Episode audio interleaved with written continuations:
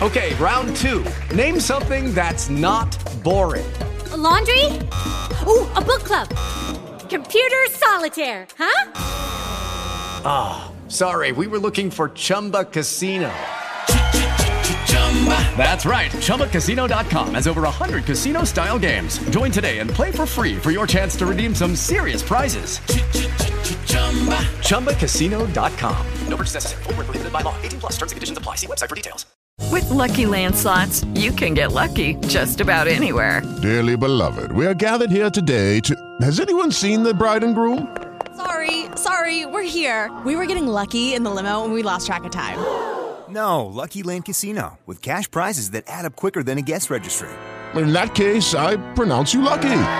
Play for free at LuckyLandSlots.com. Daily bonuses are waiting. No purchase necessary. Void where prohibited by law. 18 plus. Terms and conditions apply. See website for details.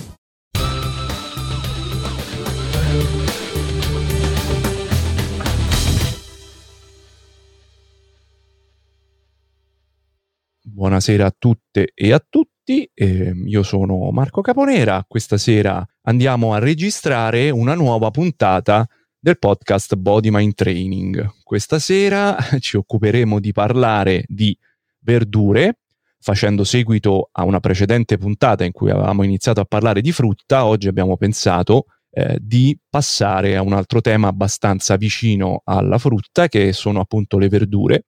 Dopodiché ci concentreremo sui metodi di cottura dei cibi, altro tema collegato anche già alle verdure, dopodiché andremo a concludere parlando di dolcificanti acalorici.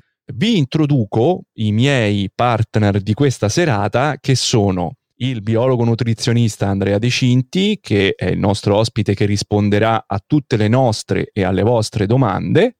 Ciao Andrea, benvenuto.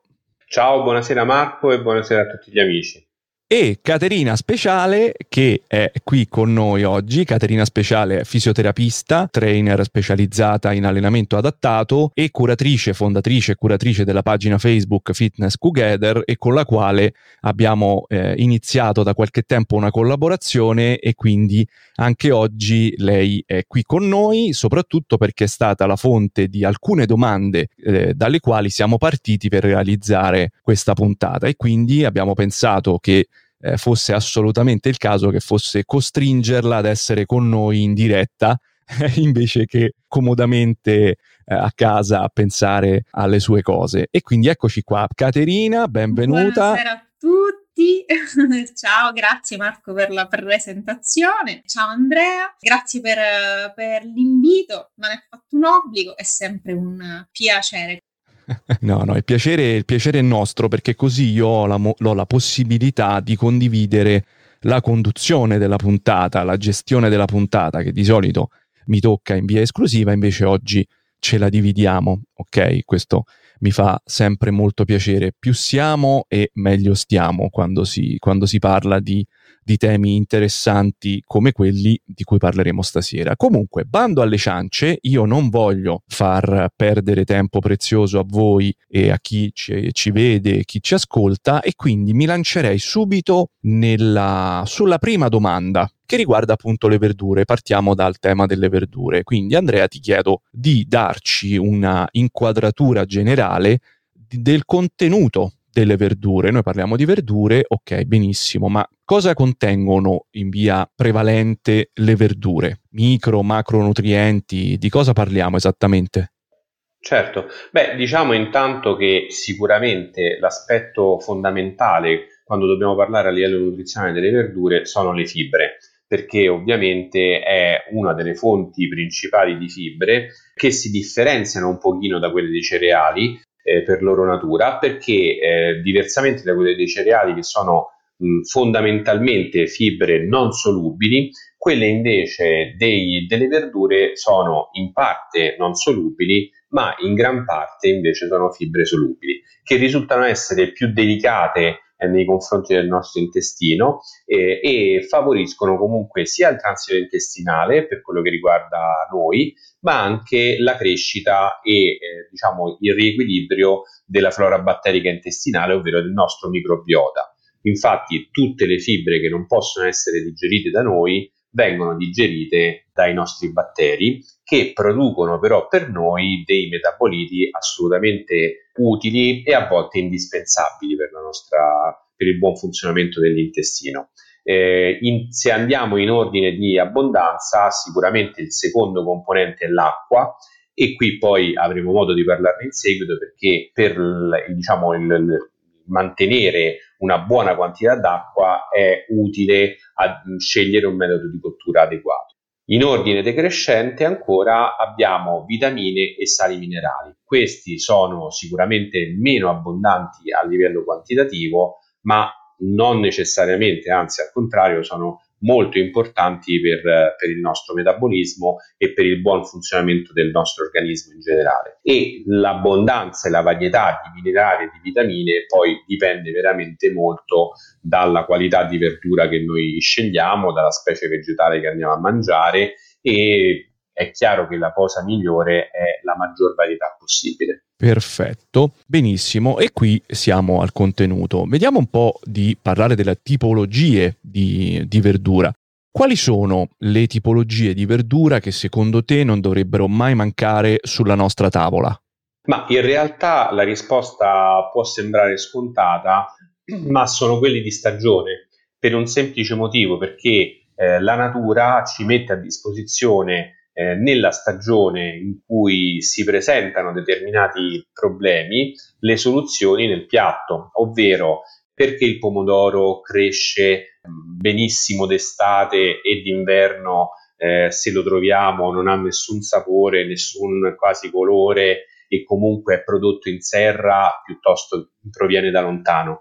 Perché il pomodoro durante l'estate deve difendersi dall'eccessivo irraggiamento solare e quindi per questo produce delle vitamine, in particolare il licopene, che lo protegge dalle, dai danni che potrebbe causare l'irraggiamento solare e quindi protegge anche noi. E infatti il licopene è un ottimo antitumorale e antiossidante. O al contrario i broccoli che crescono benissimo d'inverno eh, sono ricchi di sostanze che li proteggono dalle escursioni termiche che in generale producono ossidazione e quindi sono infatti degli antiossidanti.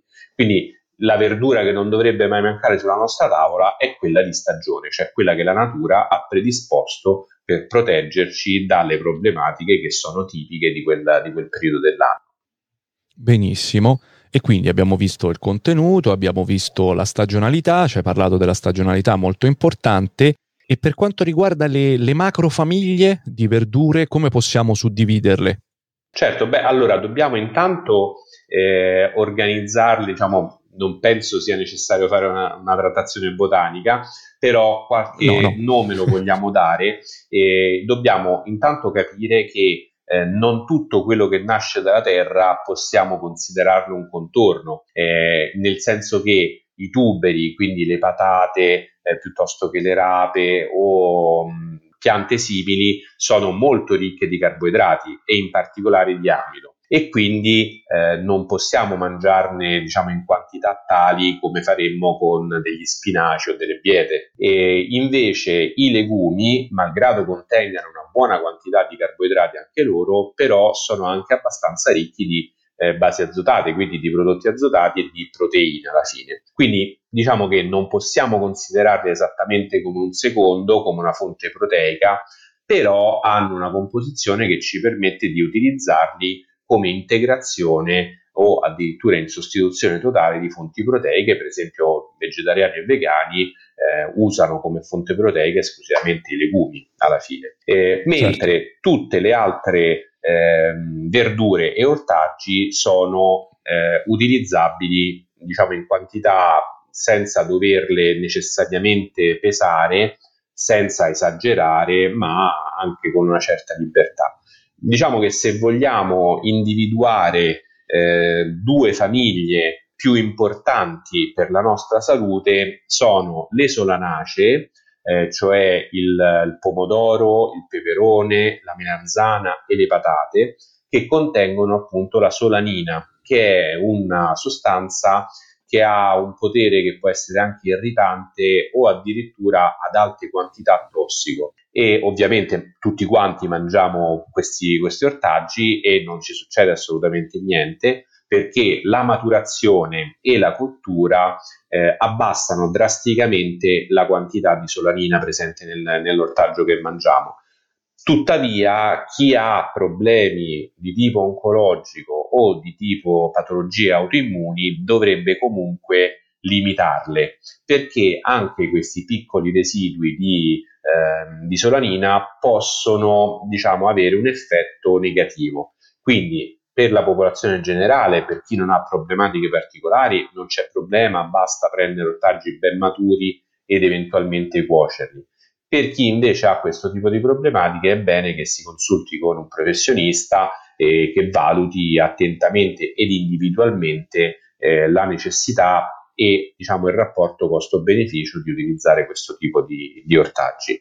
Un'altra eh, categoria che vale la pena citare sono le brassicacee, ovvero le crucifere, cioè broccoli, broccoletti, il cavolo nero, eh, i cavoletti di Bruxelles, tutte quelle piante che fanno parte più o meno della, della, stessa famiglia e che contengono prodotti solforati e insomma l'odore purtroppo soprattutto in fase di cottura è abbastanza tipico, ma vi dirò un piccolo segreto per ridurlo, aggiungere un goccetto di latte alle, all'acqua di cottura eh, anche quando si fa al vapore. E questo smorza abbastanza il, il, l'odore diciamo persistente delle, delle, delle crucifere.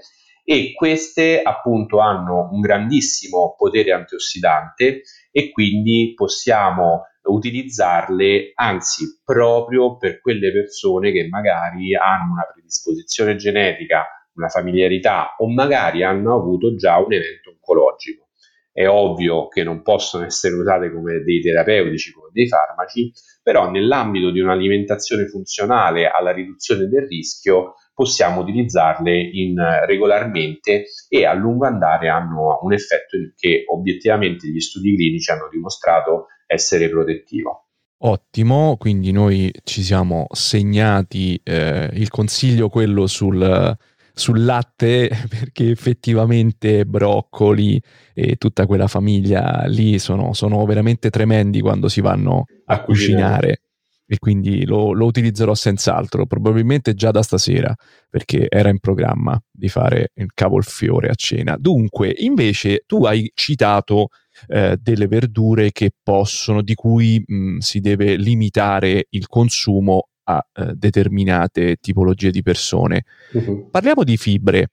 Per quanto riguarda la, le fibre, nelle verdure sono abbondanti, sì. lo si ripete sempre, ma queste fibre fanno sempre bene o c'è qualche categoria eh, di soggetto che dovrebbe limitarne l'assunzione? Certo, allora diciamo che appunto il ruolo principale delle fibre è per l'ospite, cioè per noi, eh, migliorare il transito intestinale, aumentare il volume delle feci e quindi eh, favorire un corretto funzionamento dell'intestino. Però dobbiamo sempre pensare che non siamo soli nel nostro corpo e abbiamo una bella quantità di batteri che ospitiamo fondamentalmente nell'intestino e sulla pelle e mucose, ma in realtà in tutti i distretti del nostro corpo c'è un microbiota specifico per quel distretto. Però eh, dobbiamo considerare che numericamente sono loro a far da padroni. Eh, il numero di cellule eh, batteriche presenti nel nostro corpo è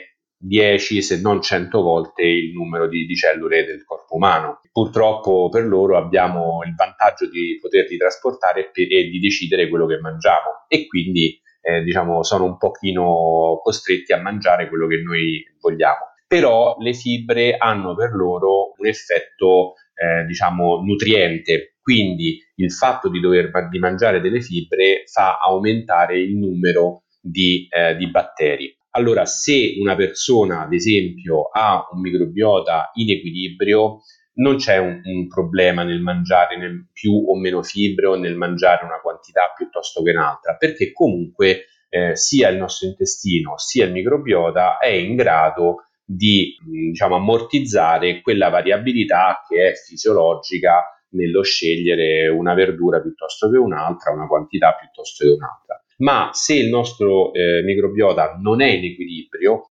allora dobbiamo fare un po' d'attenzione perché le fibre solubili saranno, abbiamo detto, un pochino più delicate e avranno degli effetti eh, diciamo ridotti sulla, sul nostro intestino. Invece le fibre insolubili possono essere un pochino più aggressive e irritanti nei confronti del nostro intestino, soprattutto se non beviamo una quantità adeguata di acqua, perché eh, diventano veramente difficili da far transitare nell'intestino e oltretutto andranno a sovralimentare magari quei batteri che già sono abbondanti.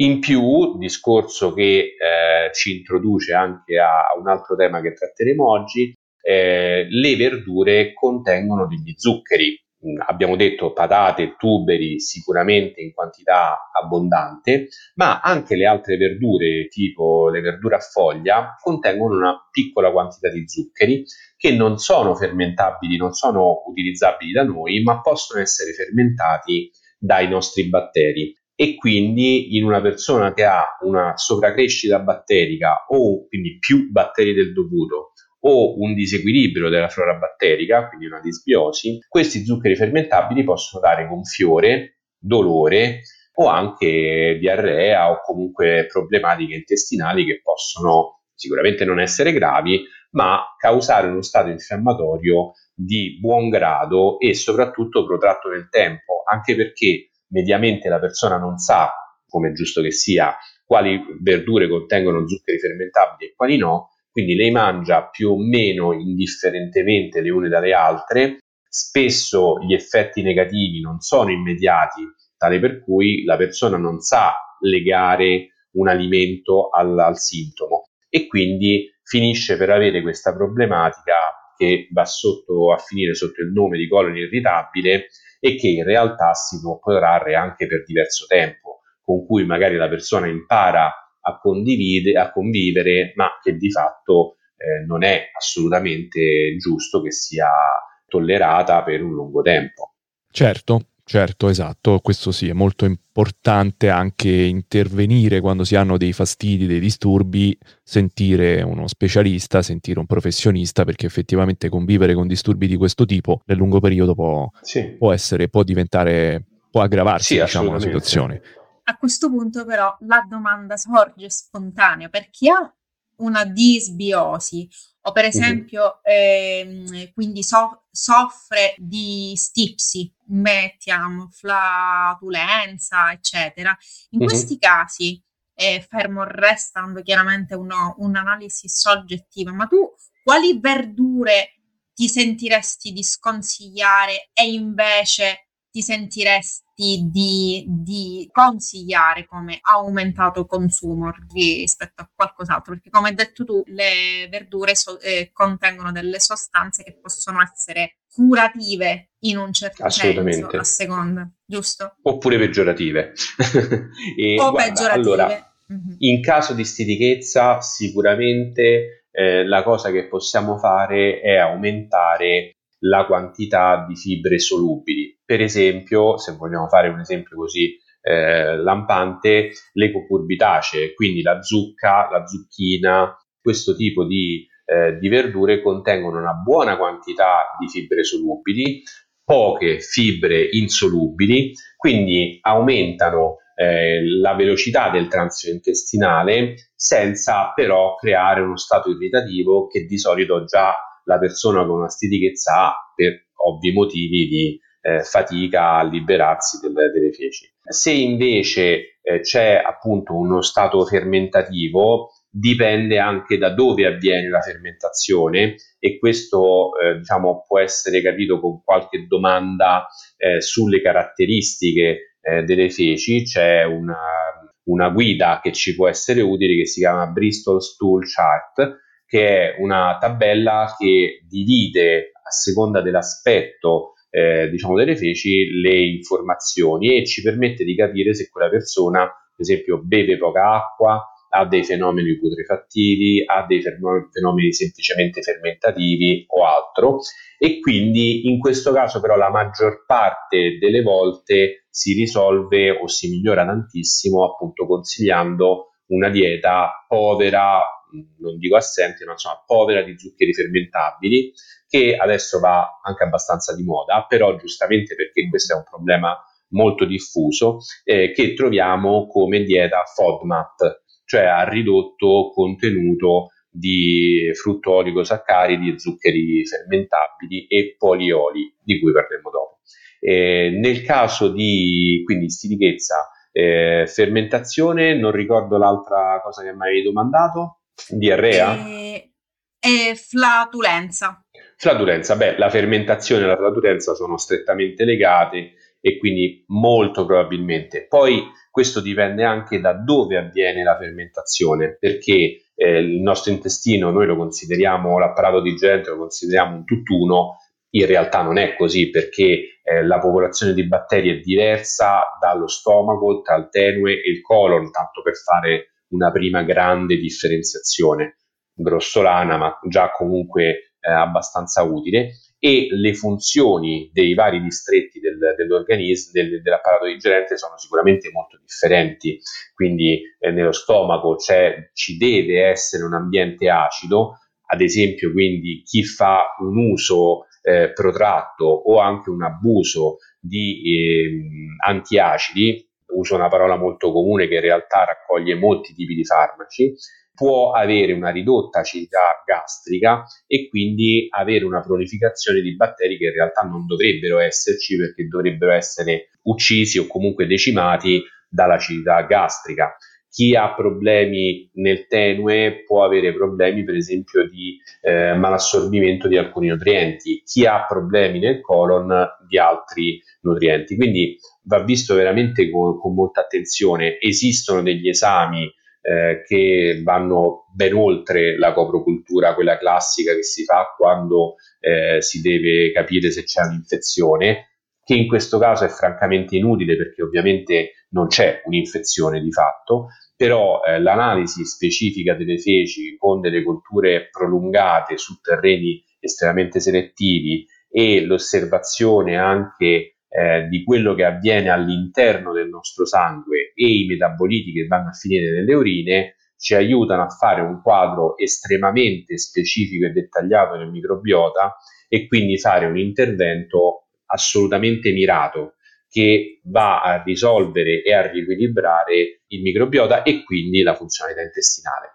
perché spesso si finisce per prendere il carbone vegetale che può essere utile nell'emergenza oppure in caso di un, insomma, un weekend un pochino più importante, eccetera, ma in caso invece questo gonfiore si protragga nel tempo, insomma, è un palliativo, non, non può essere considerato una, una, soluzione. Quindi va visto veramente con, con molta attenzione. Grandiosa.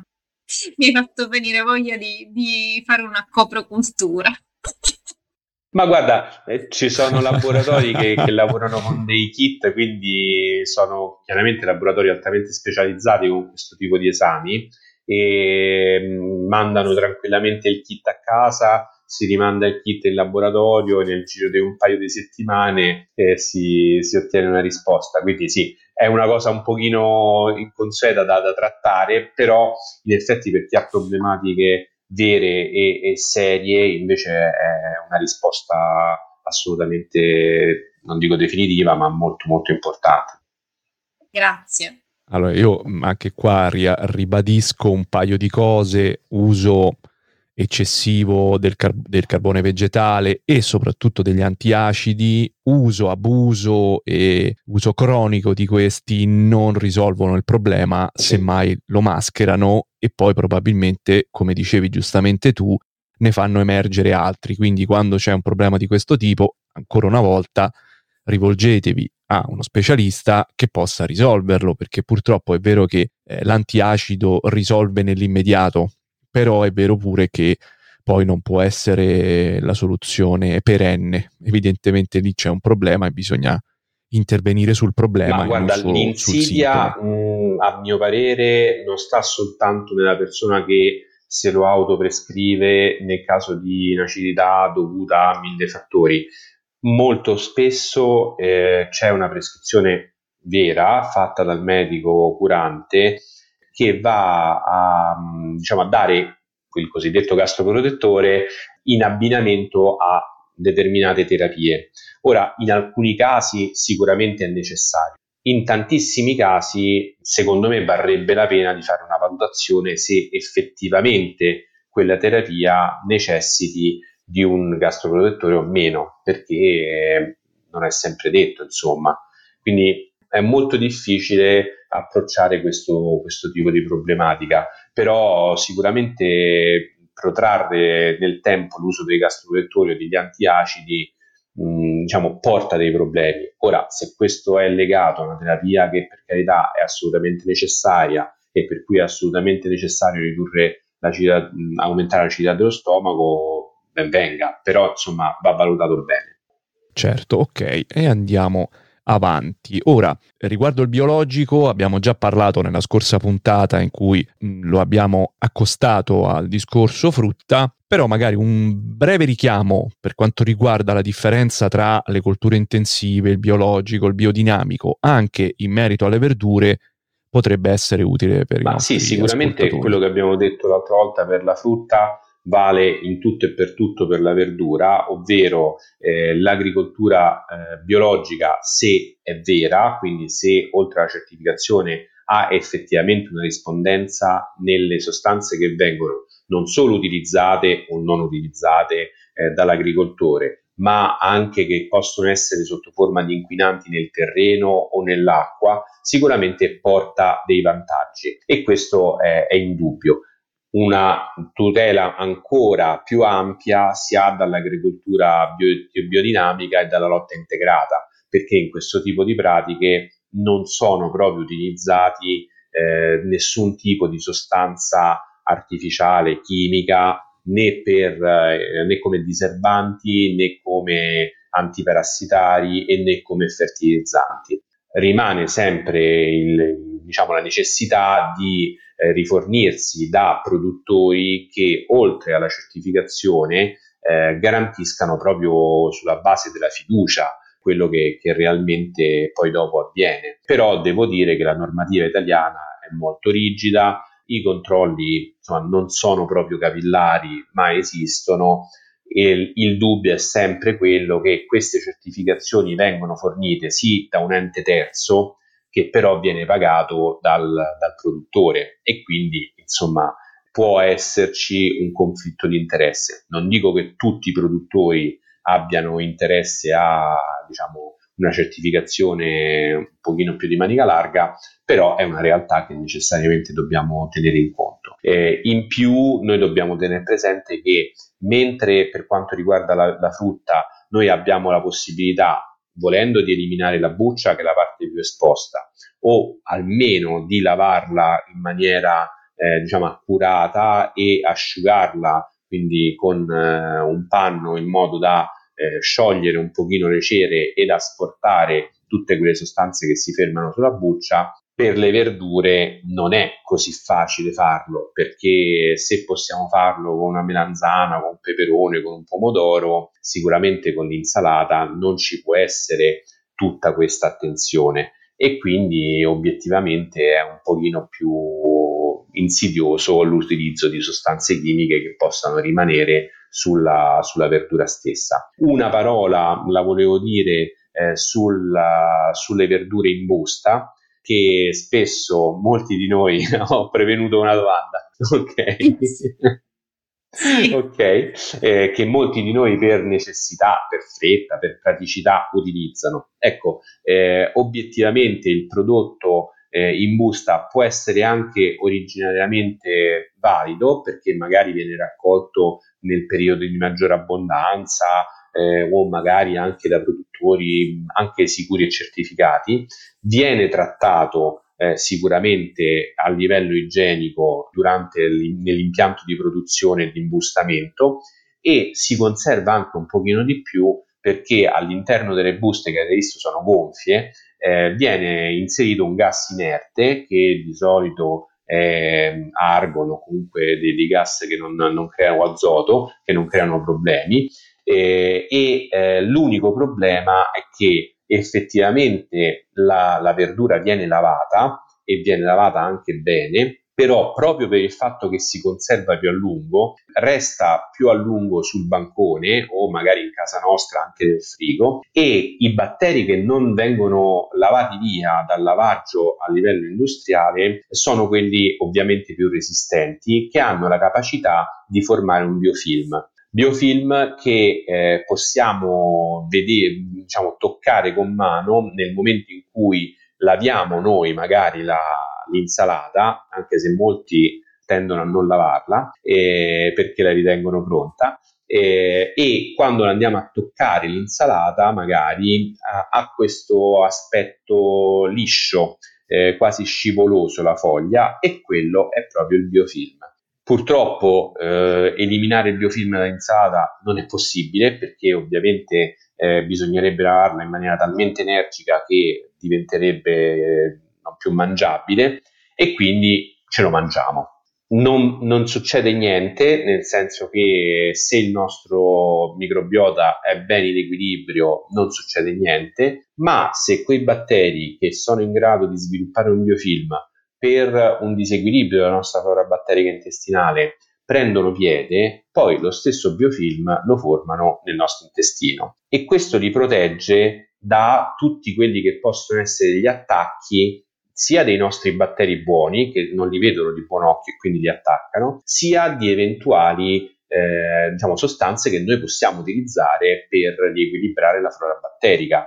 Addirittura in caso di infezione protegge anche ad esempio la candida, che è un ospite molto comune eh, del nostro intestino, ma che qualche volta può darci qualche fastidio. Allora, se noi abbiamo l'abitudine di consumare insalate in busta, parlo di insalate perché ovviamente la cottura elimina il problema dei batteri perché li, li uccide. E dicevo, se abbiamo l'abitudine di mangiare batteri, bu, insalate in busta e abbiamo un problema di disbiosi e magari una candidosi, non ci facciamo un buon servizio. Quindi ecco, almeno in queste condizioni dovremmo evitare questo, questo tipo di prodotto che oltretutto è anche abbastanza povero di vitamine perché le vitamine sono o termolabili o sono sensibili all'aria e quindi quando noi compriamo una, un'insalata che è già pretagliata è sicuramente il contenuto più esposto all'aria di una foglia di insalata intera. Quindi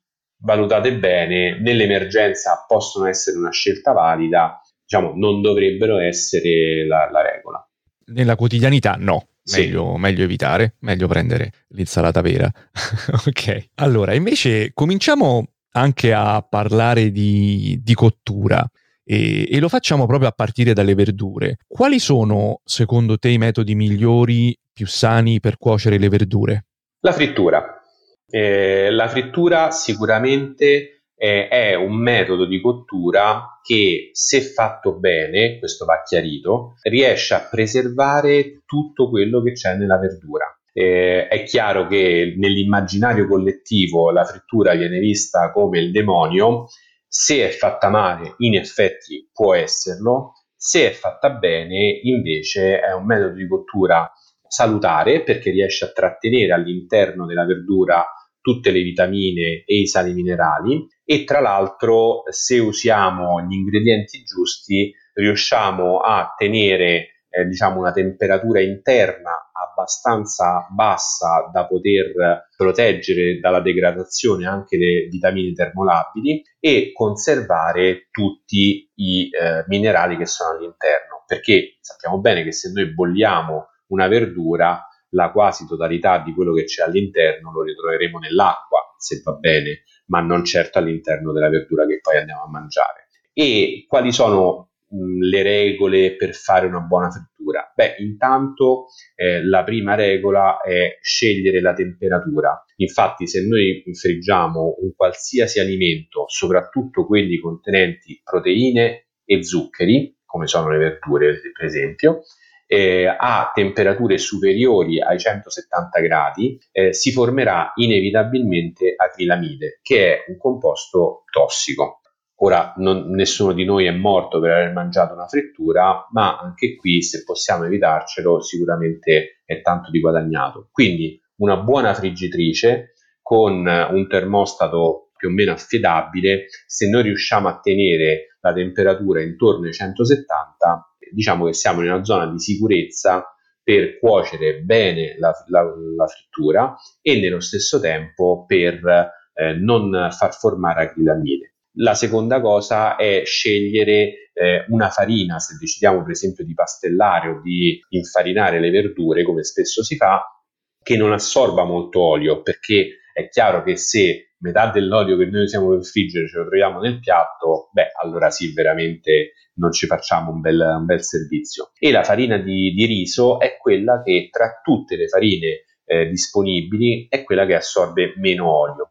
Poi magari possiamo decidere di tagliarla un pochino con una farina classica per rendere la, farina, la, la pastella un pochino più solida, però comunque abbattiamo notevolmente la quantità di olio che assorbe. Va sempre asciugata un pochino su un panno carta piuttosto che un altro, la, la carta del pane, però comunque già di partenza ha una, tempera- una quantità di olio nettamente inferiore. Il terzo accorgimento che dobbiamo avere è l'olio, perché va da sé che a parte il fatto di tenere la temperatura al di sotto dei 170 per evitare l'acrilamide, se un olio ha un punto di fumo troppo basso, anche a 170 gradi potrebbe produrre sostanze tossiche. Quindi se noi riusciamo ad avere un olio che abbia un punto di fumo molto alto, sicuramente questo sarà più sicuro e più salutare nel consumarla. Ad esempio, un olio che può essere utilizzabile è eh, l'olio di girasole ad alto contenuto di acido oleico. Costa di più, questo è ovvio, eh, è sicuramente se è spremuto, se l'olio è ottenuto a freddo e senza additivi chimici è ancora meglio, però dato che non pensiamo di fare una frittura al giorno, ma forse una frittura ogni 15-20 giorni, magari eh, il, il costo in più può essere tranquillamente accettato e oltretutto eh, può essere a quel punto un piatto salutare e direi anche dietetico la temperatura alta può essere un problema, ma anche la temperatura bassa può essere un problema, perché a quel punto si inzuppa la frittura. Quindi cuocere pochi, eh, poco alimento per volta in modo da ridurre l'abbassamento della temperatura. Ad esempio, se teniamo un rapporto di 30-35 grammi per litro di olio che usiamo in frittura, la temperatura non dovrebbe abbassarsi troppo. Dopodiché anche un altro metodo alternativo è la stufatura in padella,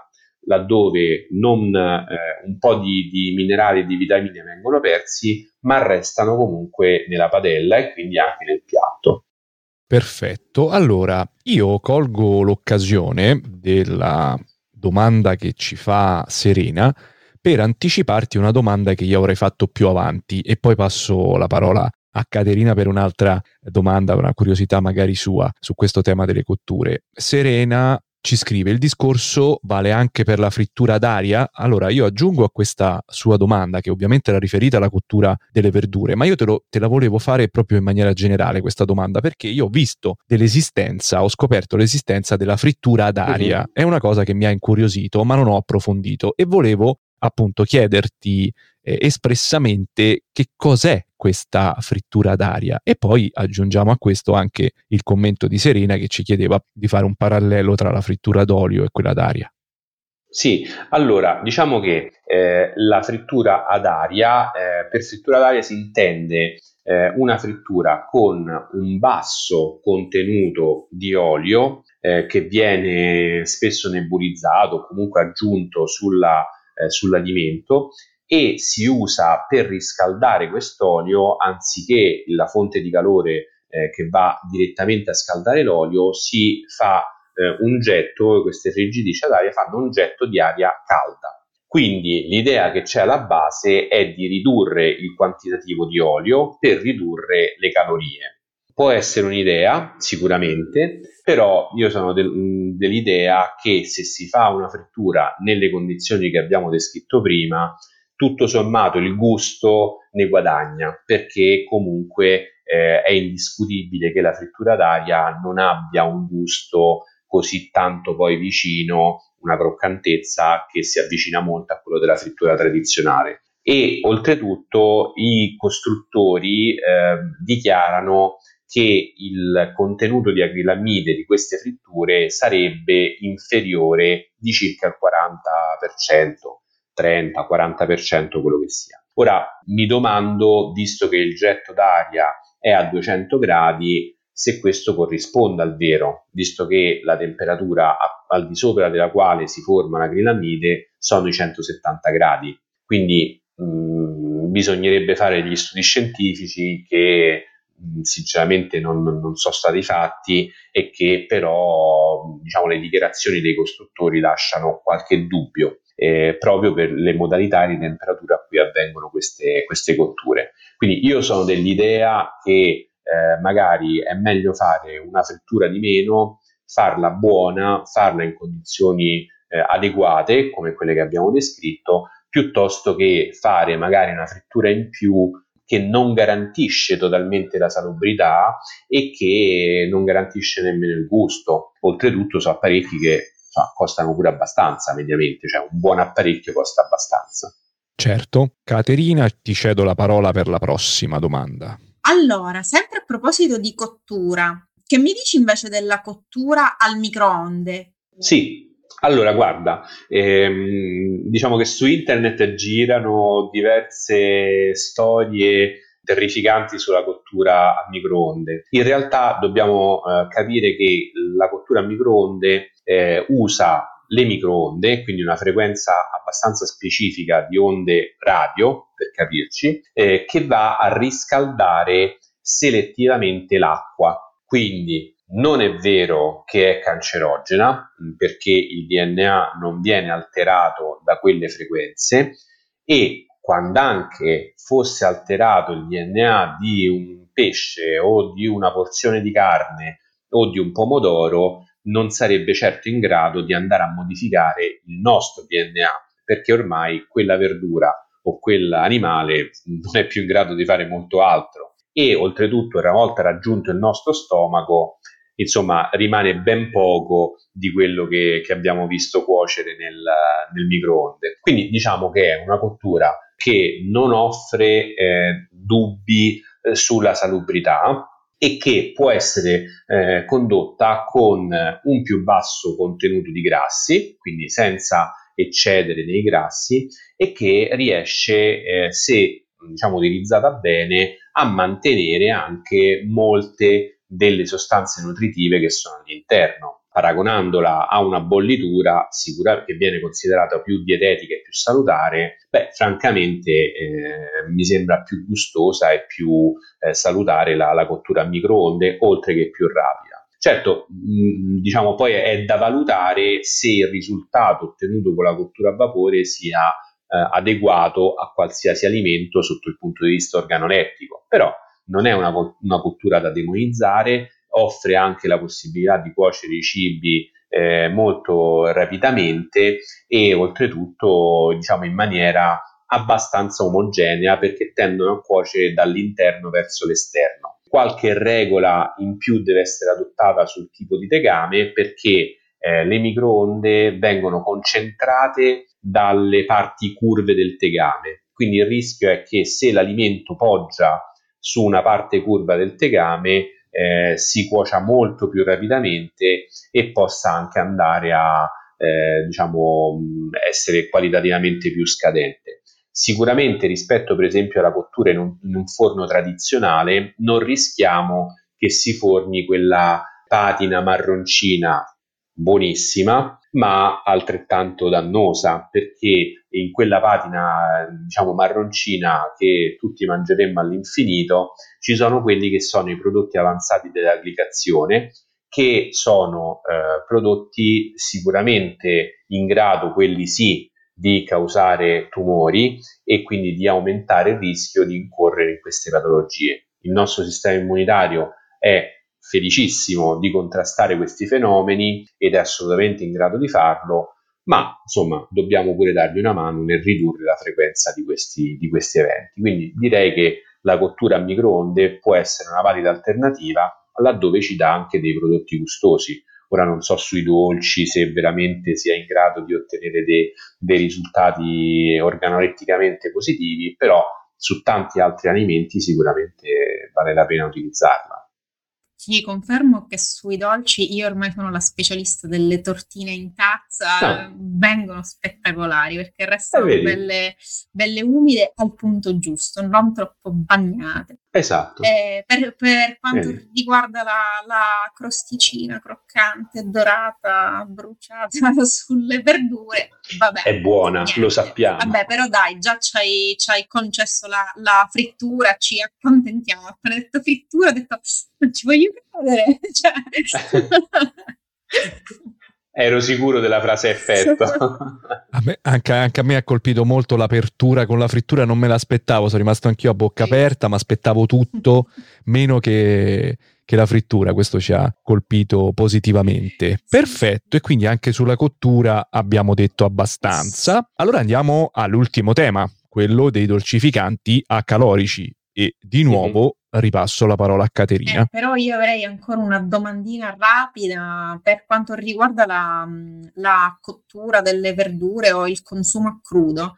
C'è un, un- un- Ah, ok. un momento particolare della, della giornata oppure in accoppiamento a determinati cibi in cui è meglio consumare le verdure crude o al contrario cotte oppure entrambe? Sì, allora diciamo che eh, le cotture, eh, cioè la, la cottura mette in evidenza, per così dire, rende più biodisponibili, se vogliamo utilizzare un termine un pochino più tecnico, alcuni, eh, alcune vitamine. Per esempio il licopene di cui abbiamo parlato all'inizio del- della nostra chiacchierata esprime il massimo delle sue eh, capacità antiossidanti e antitumorali dopo una breve cottura. Quindi, ad esempio, un pomodoro pelato leggermente scottato ha una quantità massima di licopene attivo. Invece, eh, alcune vitamine, come la vitamina C, per esempio, sono termolabili, quindi perdiamo sicuramente una parte di- del contenuto di vitamina C di, una- di un alimento che cuociamo. Lì il segreto è la variabilità, nel senso che conviene sicuramente consumare un po' tutte le verdure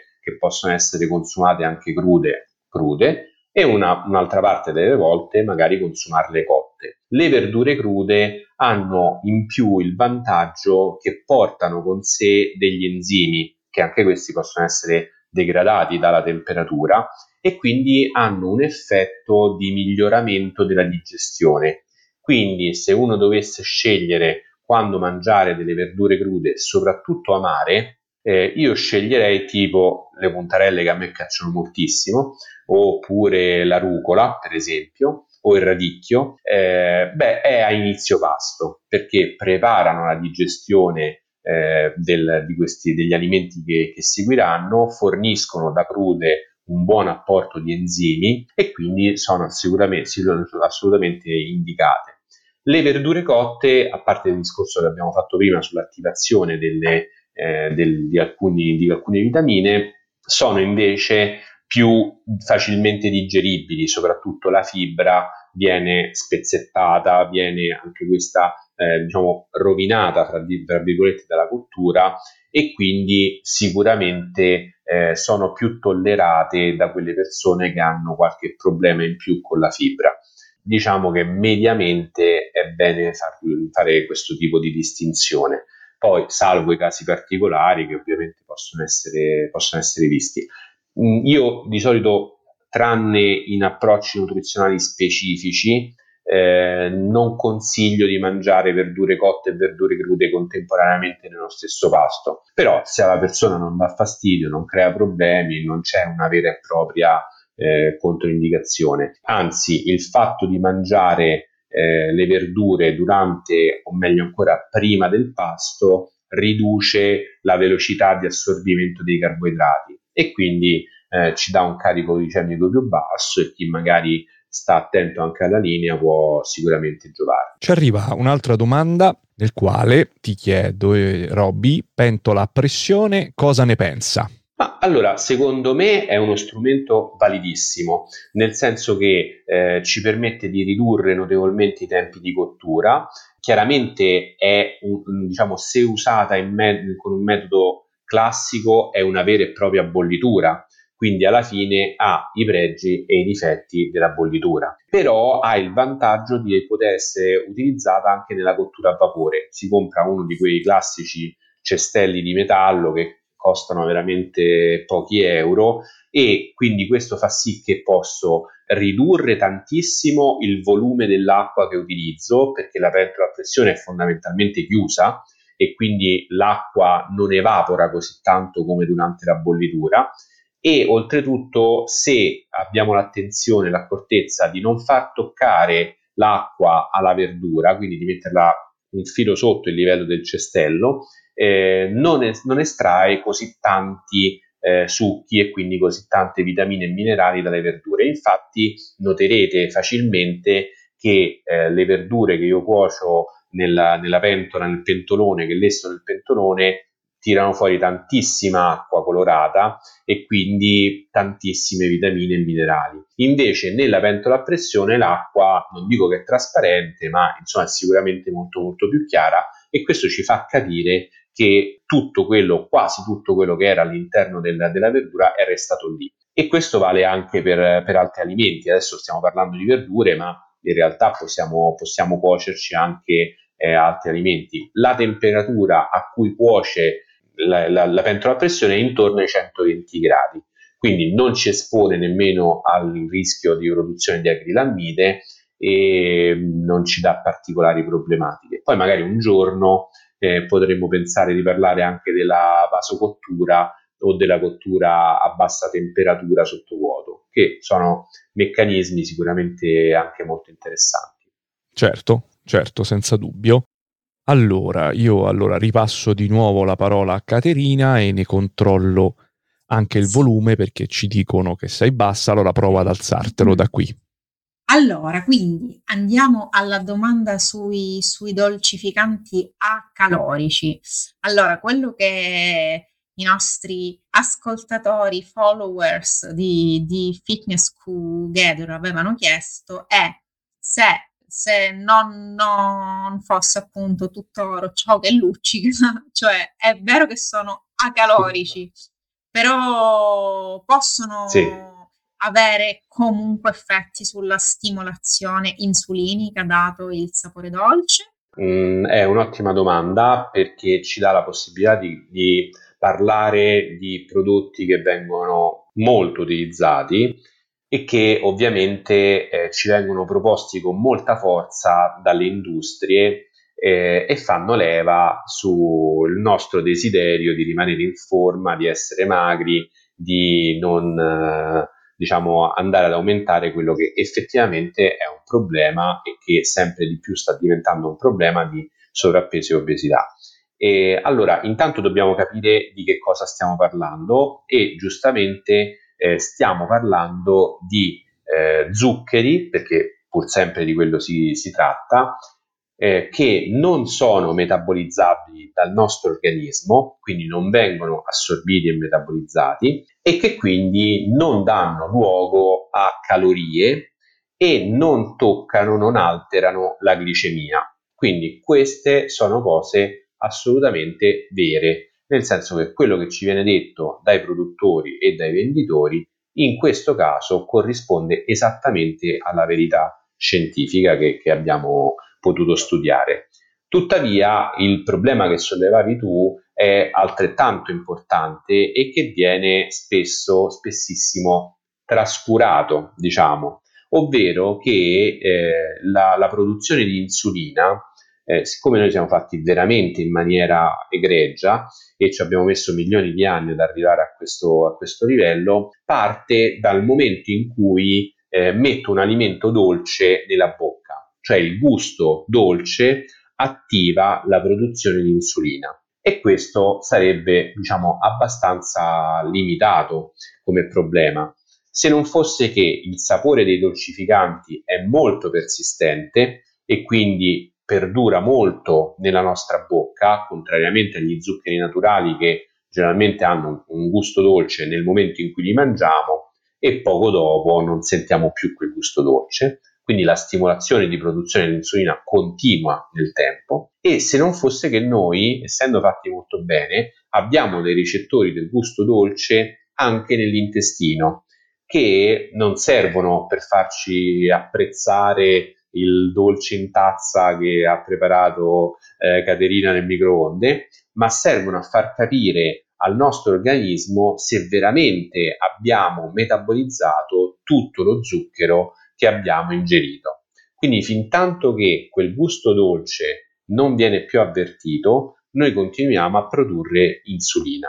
Vi rendete conto che eh, il, la produzione di insulina di una persona che mangia uno zucchero non metabolizzabile è molto lunga, sebbene sia di livello più basso rispetto alla produzione di una persona che eh, mangia del glucosio o dello zucchero da cucina, perché ovviamente il glucosio o lo zucchero da cucina stimola la produzione del, del, dell'insulina anche una volta che vengono assorbiti nel sangue. Il problema è che la, la stimolazione dell'insulina di un dolcificante acalorico è talmente lunga che sebbene sia di livello inferiore rispetto a quella del, del, dello zucchero o del glucosio, alla fine è quantitativamente di gran lunga superiore. E purtroppo a farci ingrassare non è il glucosio direttamente, ma è l'insulina che di solito in natura sarebbe appagliata, perché ovviamente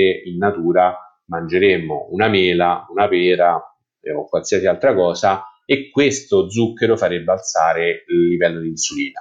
Con il trucchetto del dolcificante calorico noi in realtà spagliamo questo sistema, ma alla fine non ne usciamo vincitori, perché le scorciatoie in natura non portano spesso molto lontano. Quindi, a mio parere, salvo nel caso di persone diabetiche che quindi hanno esigenze particolari, magari di ridurre la, produz- la, la somministrazione di insulina o comunque di gestirla in maniera più accurata e che quindi potrebbero avere dei vantaggi nell'utilizzare i dolcificanti acalorici nelle persone sane, non diabetiche o peggio ancora predisposte all'insorgenza del diabete ma non diabetiche, il, eh, gli svantaggi superano di gran lunga quelli possibili vantaggi. Quindi conviene magari utilizzare meno zucchero, eh, utilizzare eh, diciamo magari altre, altri trucchetti per aumentare anche eh, la, il gusto che, che, proviamo,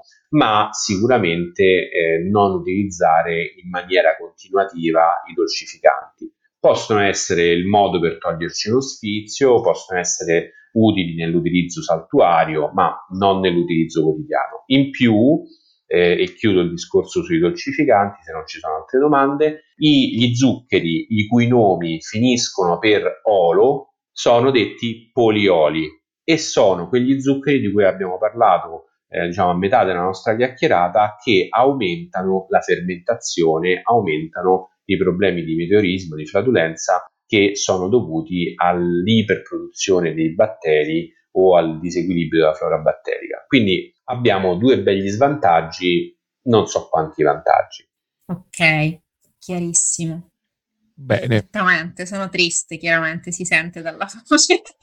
No, ti ho detto che puoi friggere e che puoi utilizzare lo zucchero. Eh, oggi abbiamo anche acquisito la tecnica per non far puzzare vero, broccoli, dai. cavolfiori, dai, eccetera. Dai, ci, è andata, andata, bene. Dai, abbiamo perso alcune battaglie, ma altre le abbiamo insperabilmente vinte. Quella de- della, della frittura, onestamente, mi ha lasciato basito. Felicemente, il latte eh, l'ho acquisito con grande soddisfazione e quindi insomma dai, ci possiamo dire soddisfatti, dai, ci ha confermato un po' di cose, ha approfondito parecchi temi eh, su, questi, su questi argomenti che abbiamo, abbiamo lanciato oggi e quindi lo possiamo, lo possiamo, ringraziare per stasera Andrea. Allora io non vedo comparire altre domande, quindi noi le nostre più o meno, se a Caterina non viene in mente qualcos'altro, io le mie le ho esaurite. No, pure io perché e... alla fine volevo fare una, una domanda sul rapporto costo-beneficio, eventualmente, cioè per consigliare io diciamo che anche nei miei programmi in generale mh, punto molto sulla sostenibilità e sulla gradualità che porta alla sostenibilità. Certo. Quindi appunto volevo chiedere se,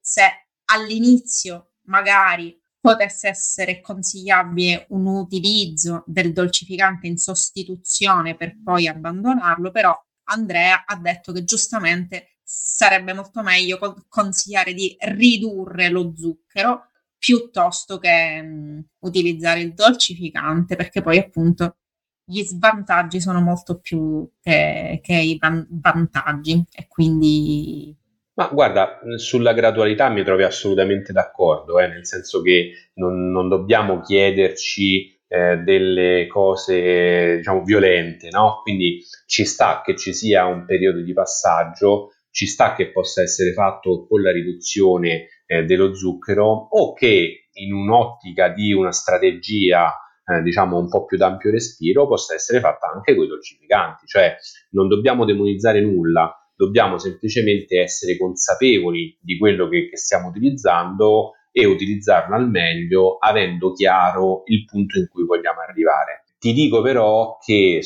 l'insulina è quella che guida quello che noi chiamiamo il carbo craving, cioè il desiderio di zuccheri.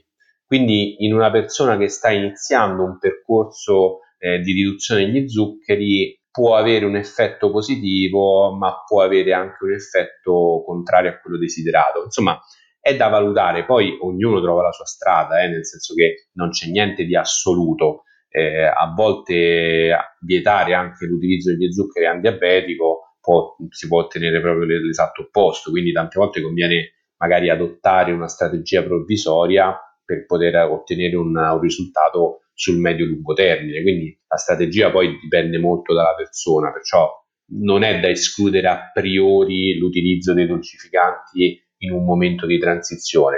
Dico che dobbiamo eh, saperli gestire coscienti di quali sono i pro e i contro. Interessantissima questa cosa del, del craving, quindi sì sì. Grazie, bello spunto. Perfetto, allora io direi che chiudiamo con l'ultima domanda che ci arriva da parte di Laura negli alimenti industriali potremmo sottolineare quali zuccheri sia meglio trovare?